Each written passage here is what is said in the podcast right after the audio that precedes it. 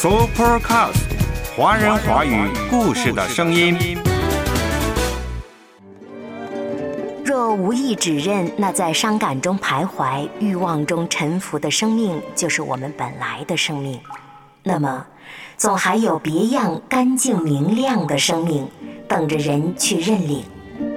这个时代，如果还有一个地方有传说，那就是阿勒泰。李娟的阿勒泰。阅读开阔视野，豁达心胸。阅读寻到来处，明白归途。在阅读中看见不一样的世界，遇到更美好的自己。林可辉，阅读世界。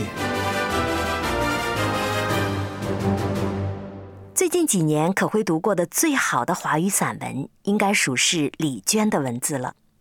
今天还想走进阿勒泰系列的第二本书《阿勒泰的角落》。《阿勒泰的角落》是李娟的又一本散文集。在这本散文集当中，李娟以她天然纯真的笔触，描写了阿勒泰地区哈萨克斯坦日常生活的点滴趣事，比如说做裁缝。可爱的孩子们，来来去去的陌生人，他刻画的不只是一组有关新疆的异域风情，我想他刻画的更是我们每个人内心的牧歌。比如书中写到：“风里来雨里去的边疆牧人，随家庭不断迁徙的动荡生涯，离春天只有二十公分的雪兔。”风沙肆虐的荒漠里喂养的金鱼，听听这几个题目，你就应该感觉到了，他的文字可不仅仅是美好的田园风光，应该是厚重的、贫瘠的、穷苦的、苍凉的、干瘪的生活。可是，在李娟独特的灵光闪闪的笔触下，那样的生活却处处焕发出别样的温情。丰盈和喜悦。比如说，有篇文章叫《离春天只有二十公分的雪兔》，这篇散文很长，像小说一样，情节很生动。内容呢，大概是这样的：说有一天，有个人问我们家人要不要买一只黄羊，母亲觉得大概是一只羊吧，就问多少钱，据说十块钱。一家人都觉得特别值，最后哪里是什么黄羊啊？李娟写道：“那个冬天的雪夜，我们稀里糊涂的用十块钱买回了一只野兔子，据说叫雪兔。”在写这只兔子的时候，李娟的文字是非常清新美好的。她写道：“它总是安安静静的待在那儿。”永远都在慢慢的啃那半个被冻得发了硬的胡萝卜。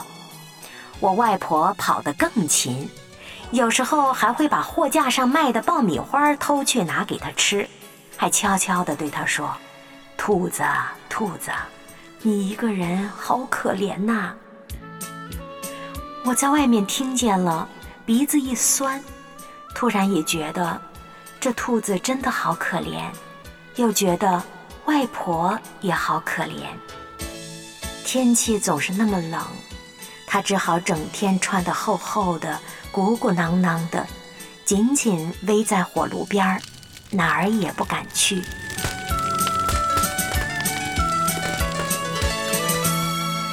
后来写到兔子一天天长大，冬天最冷的时候也过去了，然后兔子的毛就变成了灰黄色。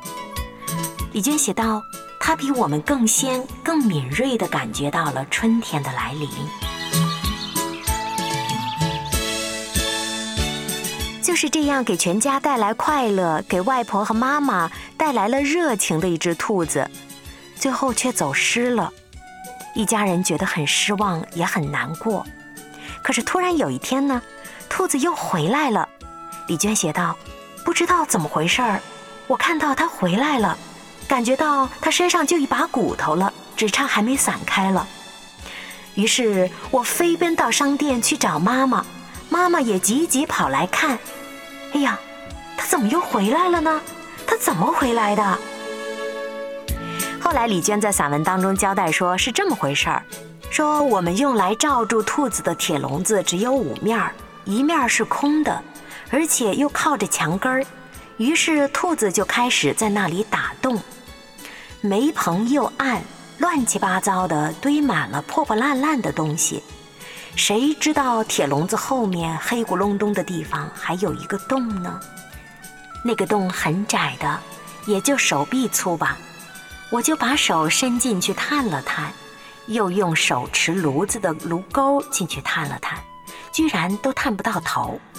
后来他们用了更长的一节铁丝捅进去，才大概的估计出这个小隧道可能有两米多长。沿着隔墙一直向东延伸，已经打到大门口了，恐怕再有二十公分就可以出去了。到这儿可会明白了，原来这只兔子自己偷偷摸摸地打了个洞，而且距离出口呢就有二十公分，它就可以出去了。到这个地方呢，可能它就被发现了，又被捉回来了。就这么一件朴素的、简单的小事儿，在李娟写来却异常动人。我们接着听她写的。我真的想象不到，当我们围着温暖的饭桌吃饭，当我们过完一天开始进入梦乡，那只兔子如何孤独地在黑暗冰冷的地下，一点儿一点儿忍着饥饿和寒冷。坚持重复一个动作，通往春天的动作。整整一个月，没有白天黑夜。我不知道在这一个月里，他一次又一次独自面对过多少的最后时刻。在绝境中，在时间的安静和灵魂的安静中，他感觉着春天一点一滴的来临。整整一个月，有时候他也会回到笼子里，回来看看这里有没有什么吃的。没有的话，就攀着栅栏啃放在铁笼子上的纸箱子，嚼煤渣儿。被发现的时候，他的嘴脸和牙齿都黑黑的。可是我们却什么也不知道。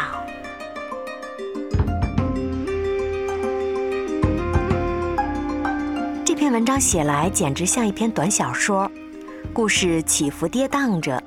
起初，一家人被一个人骗了，买了一只兔子。作者用幽默化解了他们。接着，一家人都十分珍爱兔子，兔子似乎给这寒冷的冬天，给这一家穷苦的人家增添了许多温暖和笑意。再接下来，兔子无意走失了，全家心疼。当再次发现它的时候，作者的笔下就充满了心疼和悲悯。即便漫长的冬季是无奈的，无边的穷苦也就在眼前，可是，就像兔子距离春天只有二十公分一样，我们人距离春天也很近了。当春天来了，就有希望了，不是吗？李娟总是有节制地叙述着，虽然文字很长，但是没有废言。她更加不刻意、不宣告。即便是提到春天、提到希望、提到孤独，也只是一笔带过。作为读者，可会跟着他行走，慢慢的就仿佛看到了洞穴外一水源处，那里的人心里淳朴。那里万物都有灵，在那里动物和人一样是高贵的。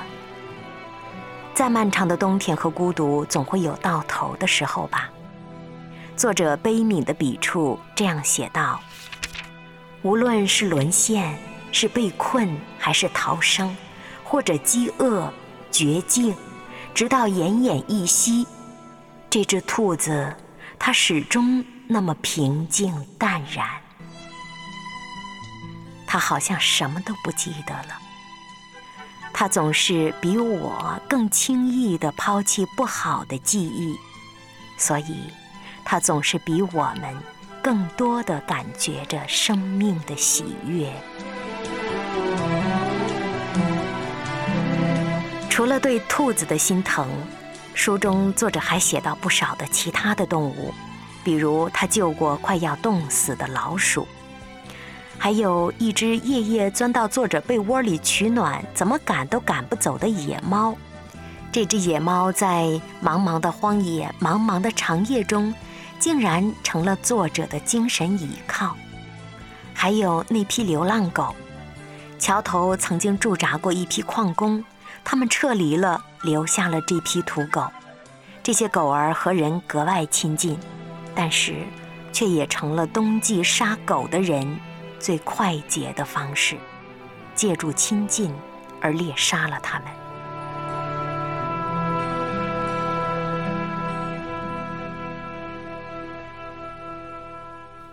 在这些叙述当中，我总是被感动着，可会非常爱动物。在我家中就有一只小狗狗，我曾经还养过猫。在很多的疲惫的空闲的时光里，我会用看看狗狗的照片，或者是去流浪动物寄存所喂一喂流浪动物的方式来度过美好时光。我觉得动物真的可爱，尤其是它们的眼睛，那样的真诚。他们不会欺骗你，尤其是狗狗。我觉得狗狗对人的爱是无比忠诚的。记得谁说过一句话，叫做“看人看久了，还是喜欢看动物”。话说远了，回到李娟的文字，在这些叙述当中，我们不难感觉到作者对动物的悲悯情感。他对人类在整个自然当中的生存境况也有着一份终极的关怀，而且。他也在无声地追问着：人和动物之间的价值区别到底孰高孰低？如果说对于地震、洪水一类的天灾，人将其归于命运，那么对于人类的无情的绞杀，对动物而言，何尝不是他们无能为力的命运呢？万物皆有灵，生命一样尊贵。这样感人的、有节制的文字和真诚的情感是多么稀有的呢？我感觉这是他心底里浑然天成的文字。记得刘亮程曾经说，读李娟的文字是一种幸福。他说，我们这个时代的作家已经很难写出这种东西了，只有像李娟这样不是作家的山野的女孩，她一边做着裁缝，卖着小百货。一边怀着对生存本能的那种感激和新奇，才能写出这样的文字。他一个人面对整个的山野草原，他自己就有着不一般的鲜活的文字冒出来了。这种文字是天才一般的文字，叫天赋异禀吧。我想，生命只有一次，生活不该只有忙碌和追逐，在阅读中。放慢脚步，让心灵更靠近大海、星辰、月光。阅读，而后诗意地栖居于大地之上。阅读世界。可辉在读李娟的《阿勒泰的角落》的这整本书的时候呢，看似书很厚，其实读着读着觉得好薄啊，时间过得好快呀。心里满满的都是感动，似乎跟着作者行走在他的阿泰勒的山里小路上了。那里的人事物，可会也跟着他一件都不能忘了，就像水墨画一样，浓淡相宜的都印在心底了。所以我多么想把李娟的阿勒泰的系列散文推荐给你呀！今天是这本李娟的《阿勒泰的角落》，除此，李娟还有好几本其他的散文集，真希望一一找来读读，也推荐给你。我的《阿勒泰》和《阿勒泰的角落》，李娟都是一样的，用平常朴素的文字记录日常生活，浓厚的生活气息，让人很轻易的就与作者产生共鸣了。当然，最动人的地方就是你总能够感觉到作者和各种各样的生活都能够坦然相处。他是谦卑的，也是从容的。比如他文章当中，明明住的是四面透风、被人遗弃的破房子，可是作者还乐滋滋地想着自己住的是套大房子。之后，他们搬进了一间用土块盖起的小房子，他们也觉得温馨无比。墙皮突然掉下一块，也是被锅里炖的风干羊肉溢出来的香气酥下来的。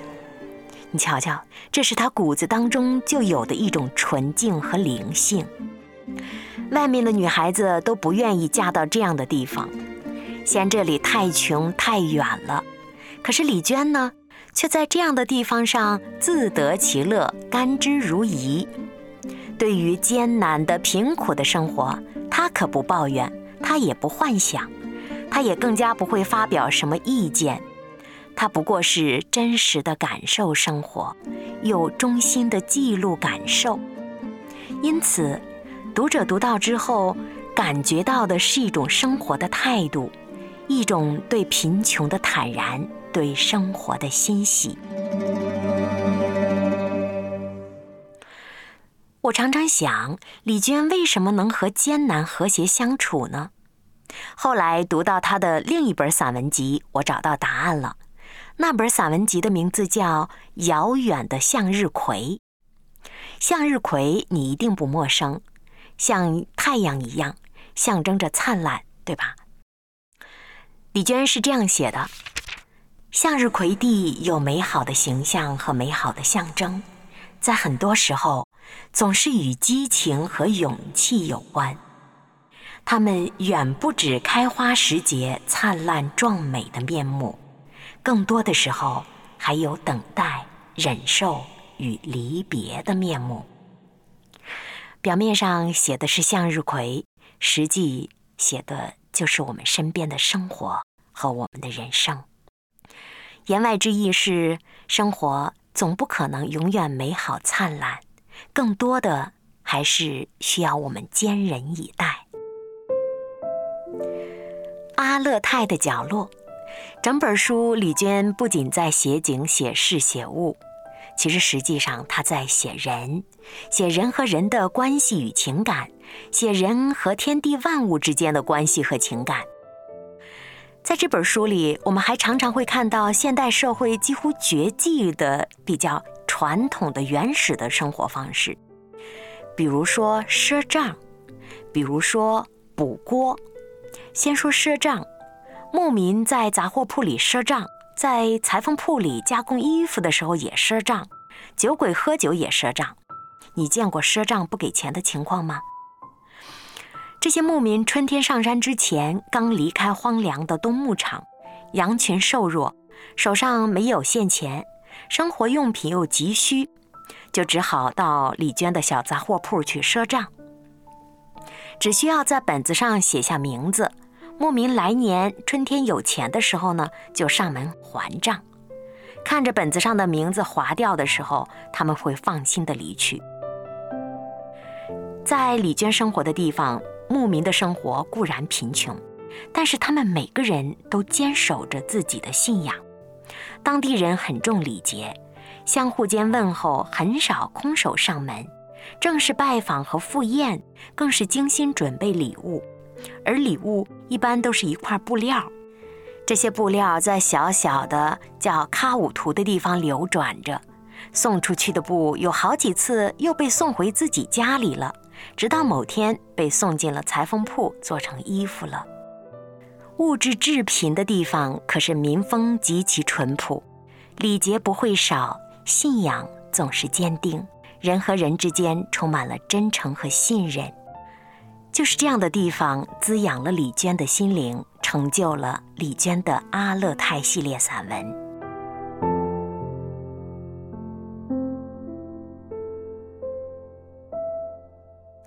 当代作家舒武特别提到。阿勒泰的散文系列到底美在哪里呢？就美在它明亮的而非阴暗的底色上。这句话评价的的确非常贴切。李娟的每篇文字都是明亮的，即便生活再晦暗，她总能发现明亮和希望的地方。比如刚刚说到的补锅，他有一篇散文叫《炒菜的时候放几颗星星》，题目就很诗意。内容写的是以前有各种各样的修理匠，修伞啊、修碗啊、修钢笔、修表等等。那我家的锅破了，便有了修锅的人来修锅。那现在人东西坏了直接扔了，可是李娟他们仍然愿意坚持修。炒菜的时候放几颗星星，写的就是家里的锅底下破了很多洞，补了又补，可是仍然有许多洞。就在这小洞中间，李娟说她看到了星星。文章写道。这个锅用了很多年，小洞越来越多，锅底有几颗星星，永远明亮。我不停地翻炒，注视那几粒忽隐忽现的星星，它们是红色的，极其明亮的，在锅底的位置永恒不变。我如此熟悉它们，它们嵌在锅底，嵌在我视网膜中。嵌在日后经久弥新的神秘记忆里。世界越黑，它们越亮；世界越恶，它们越亮；世界越咸，它们越亮。它们越亮，锅底就越脆弱。我小心翻炒，担心把锅底戳破了，然后又用力翻炒，希望星星更多，更更多。更亮，更更亮。为什么呢？我二十多岁的年华和锅底的几颗星星对峙，一直对峙至今。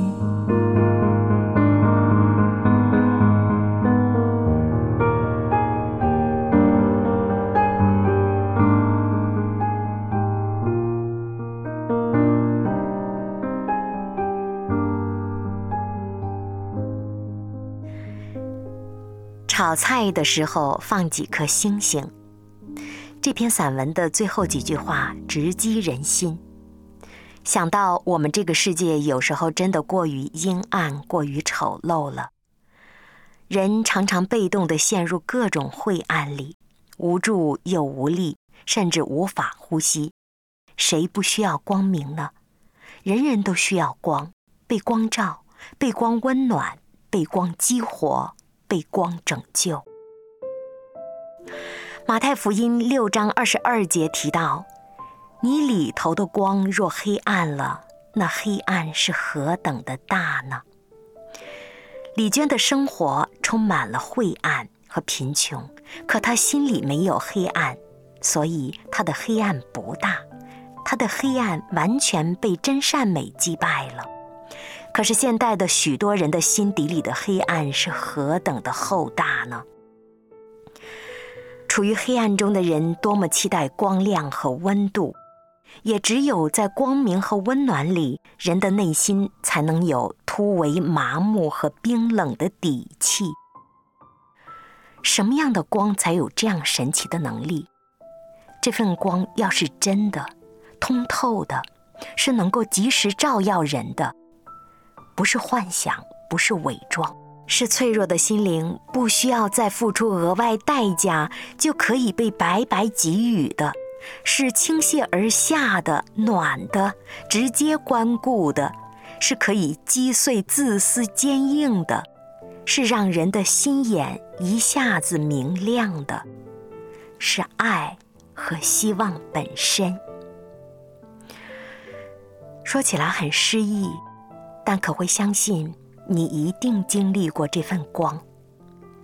它可能是周围人给你的及时的一句关顾，也可能是家人给你的爱和付出，还有可能是一个随时而到的帮助，等等。总之，内心的坚冰被融化了，那一刻，你的心里暖了，亮了，就是这样的光。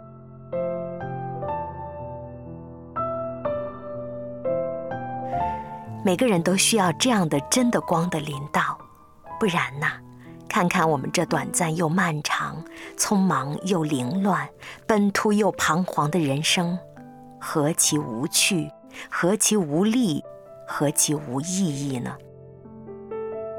这光怎么才能有？起初，神创造天地，神说要有光，就有了光。光是神创造的，是宇宙之上的神亲自吩咐和带来的。神看着光是好的，就用光把黑暗分开了。这光从起初开始就是神白白赐给人的，赐给一代又一代的男男女女、老老少少的。路加福音二章九节说：“主的荣光四面照着他们，那是真光。”照亮一切生在世上的人，那坐在黑暗里的百姓看见了大光，坐在死荫之地的人有光发现照着他们。这光早就给我们了，我相信你早已感受到了，这是关乎你我他的大喜的信息。有了这样的光，我们就可以不在黑暗里无助无力了。这光明是白白给你的，只要你接受，它就可以帮助你驱除阴郁、暗昧、疾痛和虚无。被这样的光照耀的人，心里头就有了鲜活的生命，随之而来的就有了勇气，有了信心，有了勃发的能量，在这世上的日子也就随之有了指望。在地上平安会归给神所喜悦的人，所以多么难得，可以在许许多多的书籍文章当中读到光，可会觉得这是阅读最了不起的地方。多么难得，在李娟的散文当中，你总能够读到热情温暖的光，它一定是来自于作家内心的那种光明磊落。那种良善宽和，还有那种敏感，他敏感地发现了现在每个人的需要，就像他自己说的，他希望自己的作品能够带来永恒不变的部分。人永远需要被温柔的对待，需要一个很大的希望，需要安宁的生活和一颗平静的心。李娟说：“这是她写作的初衷，她希望自己的文字能够带来共同的需要，在别人的需要上尽上自己的责任。”特蕾莎修女的这句话早已融入了李娟的写作理念，当然也随着李娟走入了每个读者的心中。李娟的文字呈现给读者的，就是这样的一种存在，就是这样的一种真实。就是你我他在不断听说、不断确认、不断否定又不断相信的一个真理：美无处不在。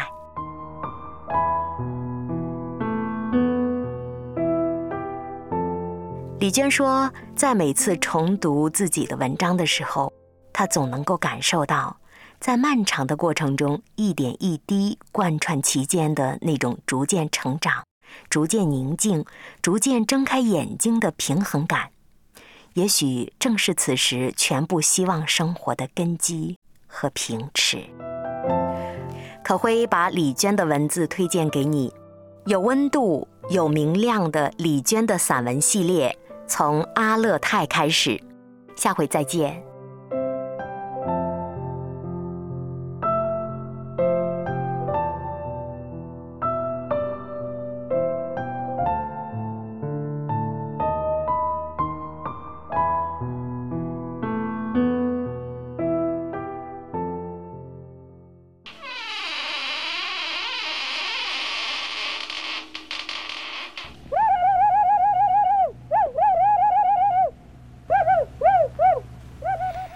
Podcast，华人华语故事的声音。